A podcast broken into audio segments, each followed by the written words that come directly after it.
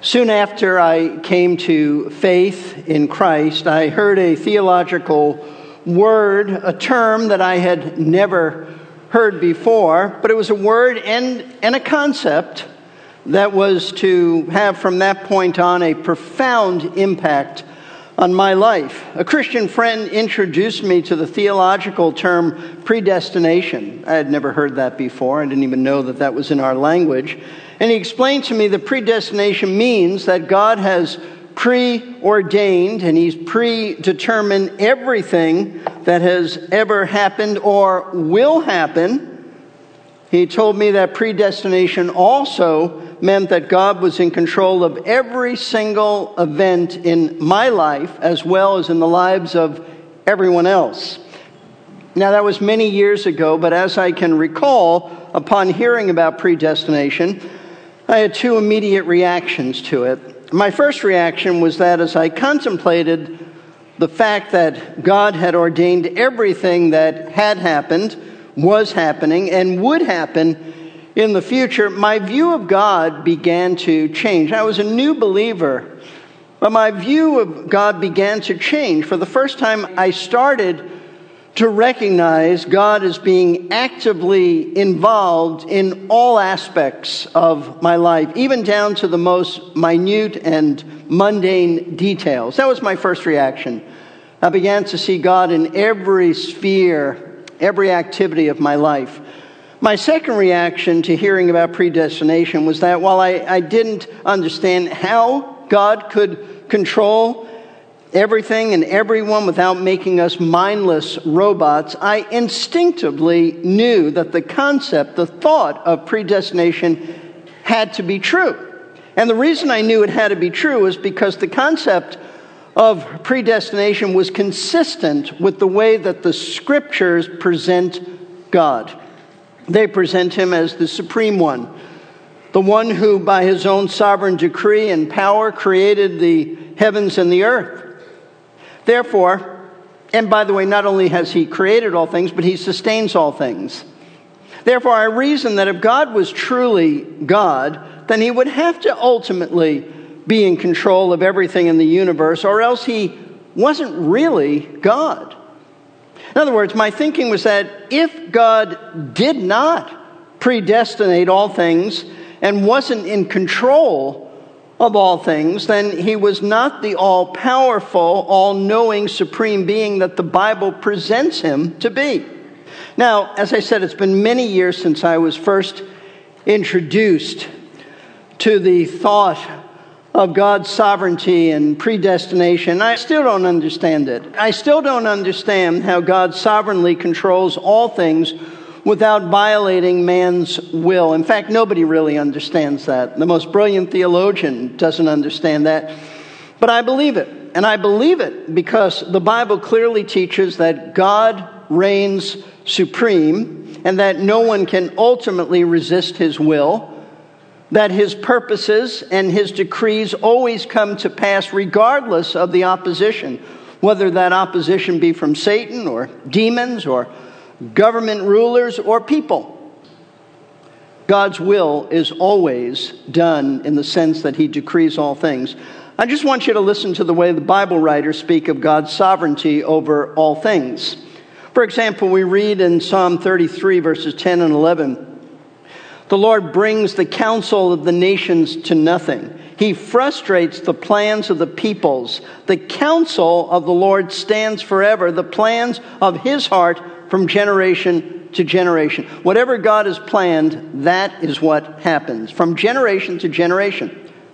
Psalm 93, verses 1 and 2 The Lord reigns. He is clothed with majesty. The Lord has clothed and girded himself with strength. Indeed, the world is firmly established, it will not be moved. The Lord reigns. Psalm 115, verse 3, I love this. Our God is in the heavens, he does all that he pleases. Psalm 135, verse 6 Whatever the Lord pleases, he does in heaven and on earth, in the seas and all deeps. Now, these verses, we could have gone on and on, but these verses are just a sampling of the many statements in Scripture. I mean, the many statements in Scripture that present God as sovereign, supreme, all powerful, all controlling, all sustaining, and the one who determines all things and overrules all of man's resistance to his divine will. That is our God. That is what Scripture presents God to be. And so when I was first told about the general concept of predestination, I have to tell you, it really didn't bother me because I felt that it was rather self evident that if God was truly God, then obviously he had to know all things and he had to be completely in charge of all things and completely capable of bringing all things concerning his will to pass. After all, that is what it means to be God. That is the thought of God, that he's over all things. He is God and we're not. However, while the concept of predestination in general didn't bother me, what did pose a challenge to my thinking was that the doctrine of predestination also applied to my conversion. You see, what I didn't realize when I first became a Christian was that God was the one who decided and the one who predetermined that I would be saved. I thought that I had made this incredible decision to follow Christ all by myself because it just made sense to me when I heard the gospel. Eventually, it made sense to me, and I saw my need for Christ, so I accepted him. But as I grew in my understanding of the Bible, I learned that this really was not the case. I discovered that the Bible taught that God, at some point in eternity past, had made the decision for me that I would become a Christian in the year 1972 and that he had predestined that I would be his child for all of eternity. And that's the reason, and the only reason, why I came to believe in Christ when I was a college freshman. Now, this belief that it's God who decides and God who determines who will be saved, that troubles a lot of Christians. And it troubles them for several reasons. Number one, because it appears to take away all their freedom of choice, believing that man has a free will, that bothers them. Secondly, because it looks like it's a travesty of justice, unfairness on God's part, since not all are predestined to believe in Christ. Number three, because as I indicated a moment ago, it just seems so contrary to our conversion experience. Because our conversion sure felt like we, out of our own free will, chose to follow Christ. That's what it felt like. See, like most of us, when I came to faith in Jesus, I thought it was because I had become aware of the most amazing truth that was just too good to turn down. That Jesus was the Messiah, He was the Savior, He was the Lord, and that He was judged in my place. In fact, I remember thinking about the time I trusted Christ don't others know about this? And if they do, why haven't they accepted Christ? I mean, I understand being Jewish, I might not have heard about Jesus, but all these Gentiles, don't they know about Jesus? Why haven't they accepted him? But now that I knew the truth, I decided to act on it and trust Christ to be my Savior. So, from my perspective, coming to Christ sure looked like any other decision that I had ever made in my life, only this one was obviously the most important one because it had eternal consequences. I was faced with the message of the gospel. It made sense to me. I considered the issues involved in salvation. I weighed my option. I thought through the cost of following Jesus and then decided that this is what I wanted to do believe on Christ, and voila, I was a Christian. But the Bible doesn't speak of our salvation in terms of any of us deciding on our own to follow Christ simply because we had the good fortune to hear the gospel and it made sense to us. Instead, it speaks in terms of God Himself deciding that we would follow Christ and then supernaturally working in our hearts to make that a reality in our lives. Notice how conversion is expressed in Scripture in words that clearly point to God as the one who not only initiates our salvation, but who sovereignly brings it to pass. For example, we are called the elect many, many times in the New Testament, indicating that God selected us rather than we selected him. I mean, that's the thought of elect. That's what the word means. Paul asked the Romans, who will bring a charge against God's elect? Romans 8:33. In fact, Jesus made the truth of election abundantly clear when he told his disciples in John 15, 16, You did not choose me, but I chose you. I don't know how he can make it any clearer. And Paul says in Ephesians 1 4 that God chose us in Christ before the foundation of the world. And in Colossians 3:12 the apostle calls us those who have been chosen by God. In Ephesians 1 verse 5 Paul says that God predestined us to adoption as sons. And Acts 13:47 states that as many as had been appointed to eternal life believed. Now these biblical truths about predestination and election as they relate to God's sovereignty in salvation have come to be known down through the years by a variety of names. Sometimes they're referred to as the doctrines of grace, and they're called by that because they emphasize God's grace and mercy in saving us. Others call them Reformation truths because these truths were at the heart of the Protestant Reformation. Still, others have labeled these doctrines, as I mentioned this morning, Calvinism because, and only because, it was the French reformer John Calvin who, although, and you need to understand this, he was not the first to see these truths about God's sovereignty in Scripture. Far from it. Others had seen it long before Calvin. But Calvin emphasized them in his teachings, in his sermons, in his writings, like no one else of his day and generation. So the term has commonly been known, these doctrines, as Calvinism. Now, there are five very specific tenets or doctrines that make up the heart, the substance of Calvinism, commonly known as the five points of Calvinism. They're laid out in a popular acronym known as TULIP, which stands for the following doctrines. I'm going to give you an overview. T stands for total depravity, which we'll look at tonight. And that speaks of man's complete sinfulness and his inability to come to faith in Christ on his own. Total depravity. The U stands for unconditional election, which speaks of God's sovereign action in choosing some who would believe in Christ. The L stands for limited atonement. Sometimes it's referred to as definite atonement, but that doesn't fit TULIP, so you have to have an L there. L is for limited atonement, which speaks of Christ dying only for those who would come to believe in him and not for the entire human race. I stands for irresistible grace, which speaks of God's irresistible call, his effective or effectual call of salvation to the elect. They can't resist it, they won't resist it, because he enables them to repent and believe the gospel and come to Christ. P stands for the perseverance of the saints, which speaks of God keeping his elect saved. In other words, we usually refer to this as eternal security. But in Calvinism, it stands for perseverance of the saints. The saints persevere, they don't walk away from the faith, they don't stop believing. Now, starting tonight, as I mentioned this morning, starting tonight and continuing for the next few months, whenever we observe the Lord's Supper, I want us to look at each of these five doctrines of Calvinism one at a time, because when understood properly, and that's the key. When understood properly, they reveal to us how great our God is and how gracious He's been to us in granting us salvation. And therefore, understanding these biblical truths of Calvinism will help you to observe the Lord's Supper in a much more meaningful way. You'll appreciate your salvation more. You'll go deeper in understanding the gospel. It'll help you to see how hopeless you were without Christ. So tonight I want us to look at the first point of Calvinism, the T in the acronym for TULIP, which stands for total depravity.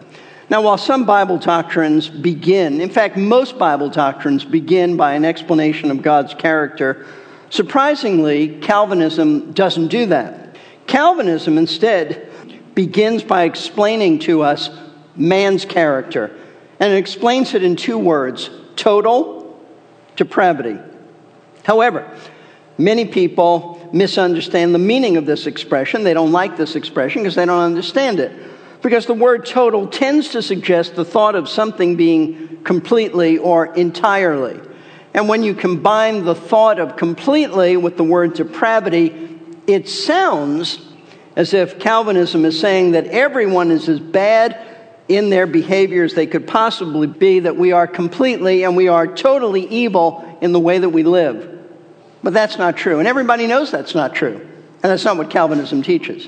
But everybody knows that's not true. After all, there are many people, even unsaved people, who are quite nice. They have qualities that are admirable. They're what we would call good, decent people. However, while not everybody behaves as a savage beast, obviously, their sinful corruption, their contamination is so deep with sin, so penetrating that within every one of us, every one of us lies a savage beast ready to be unleashed under the right set of circumstances. And that, my friends, is what is known as total depravity. You see, in wording the first point of Calvinism, that all men are totally depraved, Calvinists are using the word total to speak of the whole or the entirety of man's being and, and not his actual behavior. They use the word depravity to indicate that his entire being is affected by sin. It is total. It is complete throughout us. Every part of us is affected by sin. In other words, total depravity means that all human beings have completely been corrupted by inward sin, so that every part of their being, their minds, their wills, their affections, their emotions, have been poisoned and polluted by sin. That's what it means to be totally depraved. Perhaps the best definition of total depravity, which sometimes is referred to total inability or radical depravity was given in a statement by Lorraine Boettner in his book, The Reformed Doctrine of Predestination. Dr. Boettner wrote this. He said, This doctrine of total inability, which declares that men are dead in sin, does not mean that all men are equally bad, nor that any man is as bad as he could be, nor that anyone is entirely destitute of virtue nor that human nature is evil in itself, nor that man's spirit is inactive, and much less does it mean that the body is dead. What it does mean is that since the fall, man rests under the curse of sin, that he is actuated by wrong principles, and that he is totally unable to love God or do anything meriting salvation. And so Calvinism teaches that before we were saved, all of us were in a state of total corruption, total depravity, with every part of our being polluted and affected by sin. But the question that we have to ask is this well, we know this is what Calvinism teaches, but is this what the Bible teaches? I mean, that's really the most important thing. If the Bible doesn't teach this, we throw it out. Does the Bible teach this? And the answer is a resounding yes.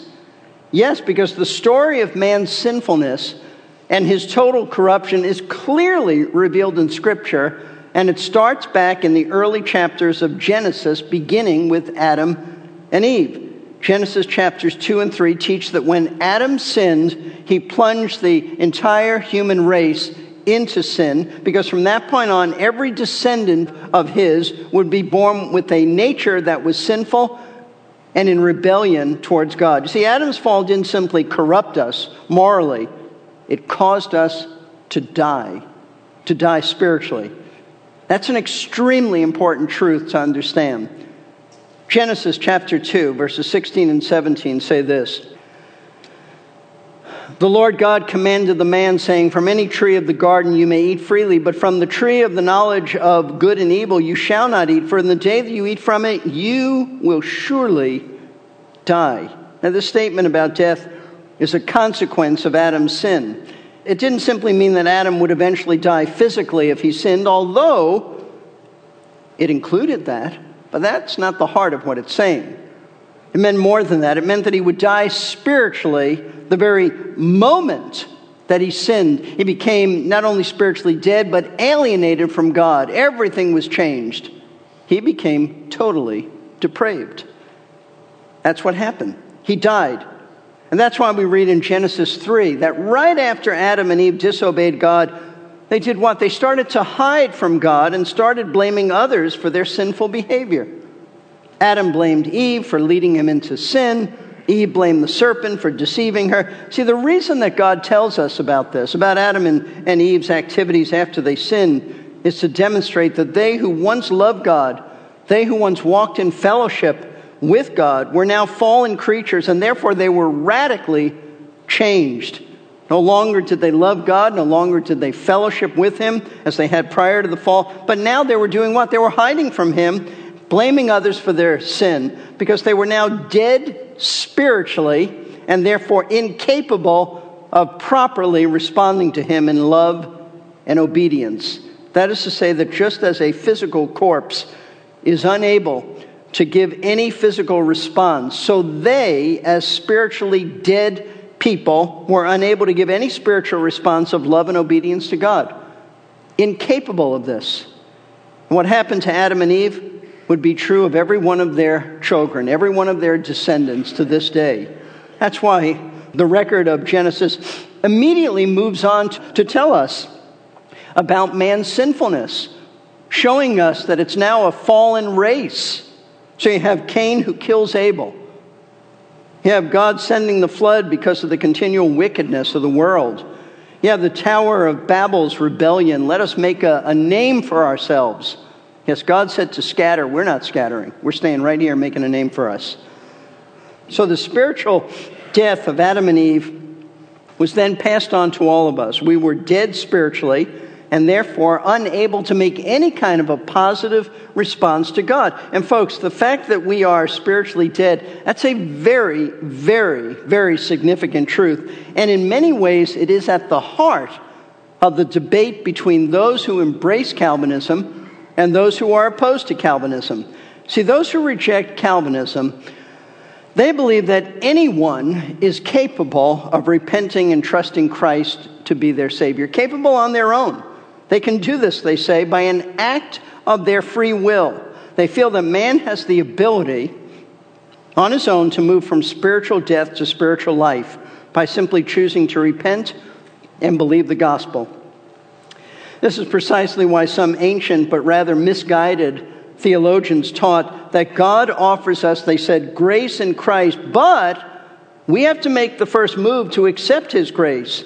And we can make this first move because our wills are free, they said, to do so. But that isn't what Scripture teaches. That's not what Scripture teaches. The Bible says that none of us are capable on our own of making any move towards God and salvation because before we were converted, we were spiritually dead. Not sick, but dead and dead souls are not capable of making any positive response towards God. This is exactly what the New Testament teaches and teaches very clearly. Paul said this in Ephesians chapter 2 verses 1 through 3. He said, "And you were dead. You were dead in your trespasses and sins." in which you formerly walked according to the course of this world, according to the prince of the power of the air, of the Spirit that's now working in the sons of disobedience. Among them, we too all formerly lived in the lusts of our flesh, indulging the desires of the flesh and of the mind, and were by nature children of wrath, even as the rest. See, the Apostle Paul declares that all people are born into this world without any exceptions. All are born into this world dead in trespasses and sins. However, this is an unusual kind of, of death because though man is spiritually dead and therefore incapable of making any kind of a positive response towards God, he is actually quite active in his dead condition. But his activity is what? It's practicing sin, not moving towards righteousness. Yes, he's dead, but he's active, active in his sin. Notice that Paul explains these sinful activities to us. That's what verse 2 is about when he says that the unconverted man walks according to the course of this world and the ways of Satan. And then in verse 3, he specifies what he means by this by saying that we once all lived by the lusts and the desires of our flesh, which means that we were all enslaved to the desires of our sinful natures, which is precisely why the New Testament on a number of occasions refers to us as slaves of sin. Paul uses that expression in Romans 6:20, you were slaves of sin. Jesus said in John 8:34, If the Son shall set you free, you shall be free indeed, because you were enslaved to your sin. Listen, the way Paul describes us in Ephesians 2 as dead people who are just walking around living out our sinful desires, it's very similar to the strange concept today of zombies. A zombie is a person who has died, but who's still walking around in his dead state. Zombies, according to Hollywood, are the living dead, and that's precisely how Paul describes us prior to our conversion. We were the living dead dead towards God, but walking around while gratifying the desires of our wicked hearts. But not only are we like spiritually dead zombies, being dead in sin also means that we're not interested in becoming alive spiritually. We're not interested in having a relationship with God. Listen to what Paul wrote in Romans chapter 3, verses 10 and 11. As it is written, there is none righteous, not even one. There is none who understands, there is none who seeks for God. Now, in these two verses, the apostle tells us two important things about ourselves. Number one, he tells us that there is not one person, he's talking about the unconverted person. He tells us there's not one unconverted person who's righteous. In fact, there's not one totally converted person who's righteous either. But Paul, in context here, is talking about unsaved people. Now, this is a profound truth that most unsaved people have no clue about. They don't understand this because they think that they possess at least some goodness that can please God by some degree, and they can do this by their good behavior. But Paul says that we possess no righteousness at all, not even a hint of it, no righteousness. And what's more, the second thing he tells us about ourselves is we're not interested in seeking after God so that we might come to have righteousness placed on our account. Paul says in verse 11, there's none who understands, there's none who seeks after God. What is he saying? He's saying man is spiritually blind so that he doesn't understand the truth of the gospel, and he's not interested in his blindness and seeking after God so that he might come to understand how to be right with him. He's blind and he wants to stay that way. Now, listen very closely because here's the crux of the problem and the real difference between the thinking of those who believe in the doctrines of Calvinism and those who just outright reject it. If the unconverted are dead in their sins, enslaved to their sins, and not interested in making any kind of a move to turn from their sin and seek after God, then how can they be made alive and saved by Jesus Christ?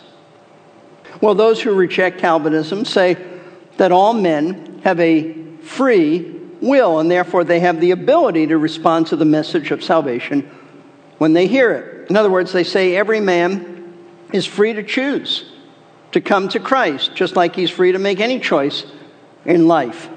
And they support their belief in man's ability to respond to the message of salvation by appealing to the fact that the Bible abounds in offering salvation to the lost.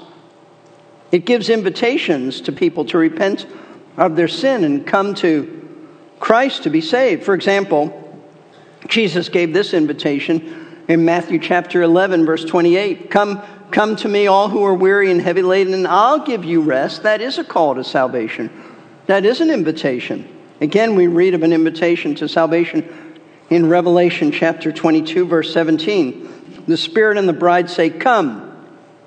And let the one who hears say, Come. And let the one who is thirsty come. Let the one who wishes take the water of life without cost.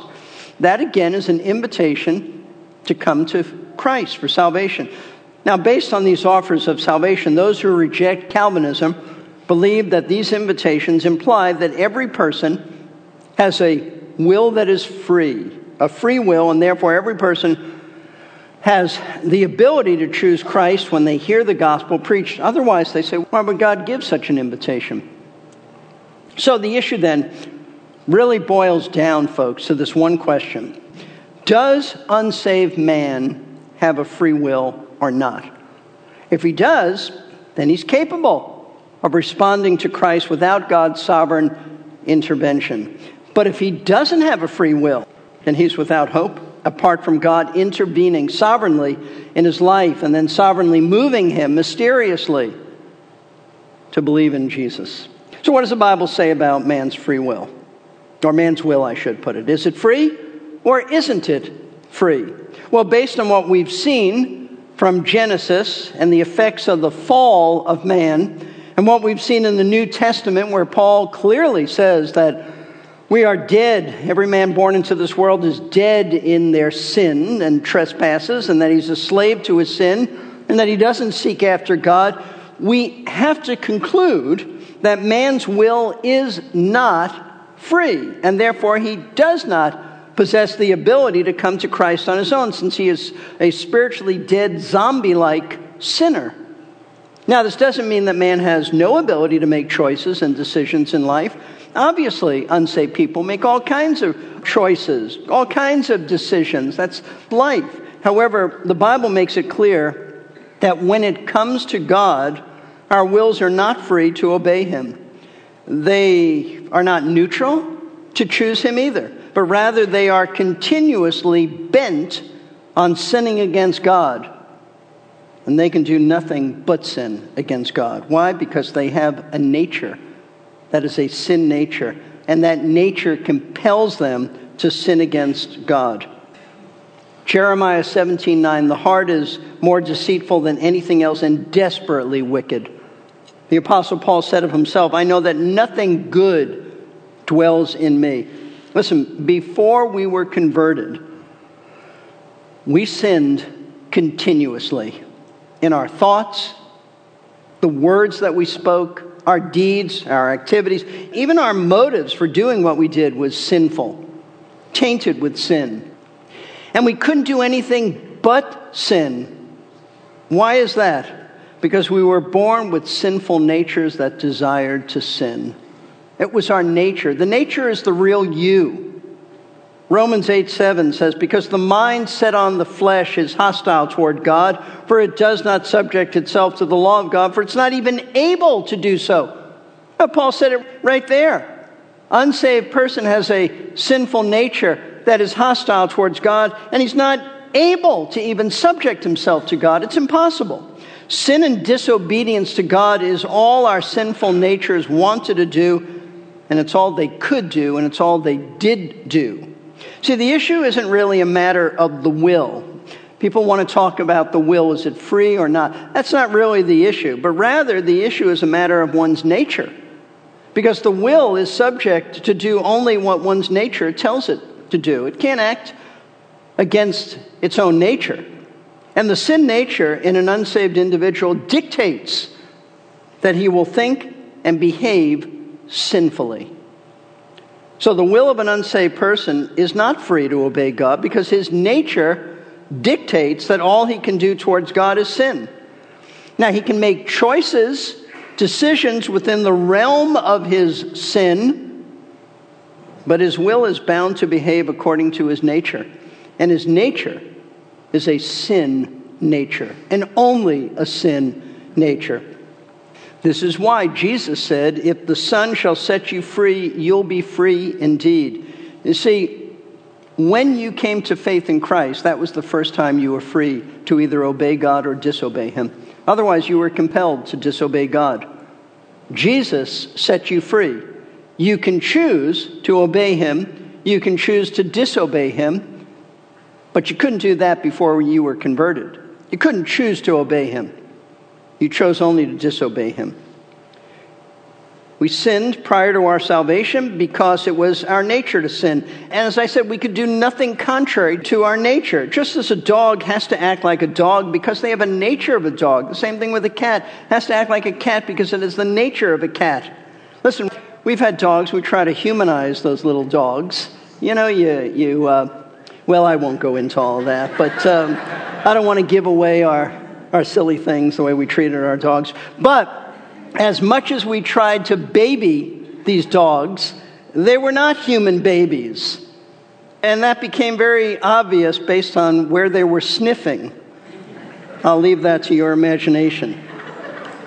You can't humanize a dog, and so an unconverted human must act like a sinner because he has the nature of a sinner. And that's why an unconverted sinner is unable to come to Christ on his own. He doesn't want to, he doesn't care about it, he doesn't have the ability to do that. because he doesn't have the desire to do that. And he doesn't have the desire to believe in Christ because his sinful nature inclines him, it bends him in only one direction. That direction is to sin, to reject Christ. And if God left him, if God left her in that condition, they would be lost forever. That's why his situation is hopeless without God intervening. But you may wonder if people are unable to come to Christ on their own, and why would Jesus invite sinners to come to him if they have no ability to even do this? And you know what? That is an excellent question. If you've thought that, that's a very good question. And the answer is because though unconverted sinners are unable to come to Christ, they're still, note this, they're still responsible to come to Christ. Unable, but they are responsible to come to Him. It's not God's fault that they don't come and can't come, it's their fault. You see, they're unsaved people are not only sinners by Adam's sin, original sin, but they are sinners by their own choice. Look at it this way if a man is in the army and he's told by his commanding officer that he's being sent into the battlefield tomorrow, and he decides to break his leg in order to avoid going into combat, so he's unable to do now what his commanding officer told him to do, he's still responsible to do it. And he'll be punished by his commanding officer for his disobedience. Similarly, the Bible commands all of us to repent and trust Christ as Lord and Savior. And though we are unable to do this on our own, we're still responsible to repent and trust Christ as our Lord and Savior. This is why the doctrine, folks, of total depravity is so important to understand because once you realize how utterly sinful you really are, and therefore how impossible it is for you to come to Christ on your own. Suddenly, it dawns on you. You grasp how incredibly gracious God has been to you in giving you Christ as your Savior. And that's when observing the Lord's Supper becomes that much more meaningful to you because now you have a deeper appreciation for the cross of Jesus Christ. You were utterly helpless, no ability to come to faith in Him.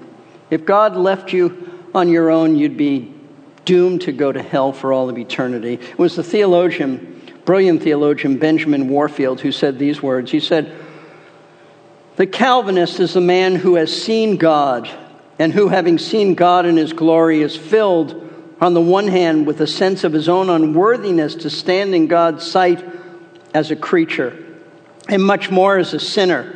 And on the other hand, with adoring wonder that nevertheless, this God is a God who receives sinners. That pretty much describes us. Totally unworthy, totally sinful as creatures, as sinners, but in awe of our God who has made salvation for us. If he has received you, and I didn't say if you've received him, if he has received you, then stand in adoring wonder of him. That's what this doctrine leads us to do.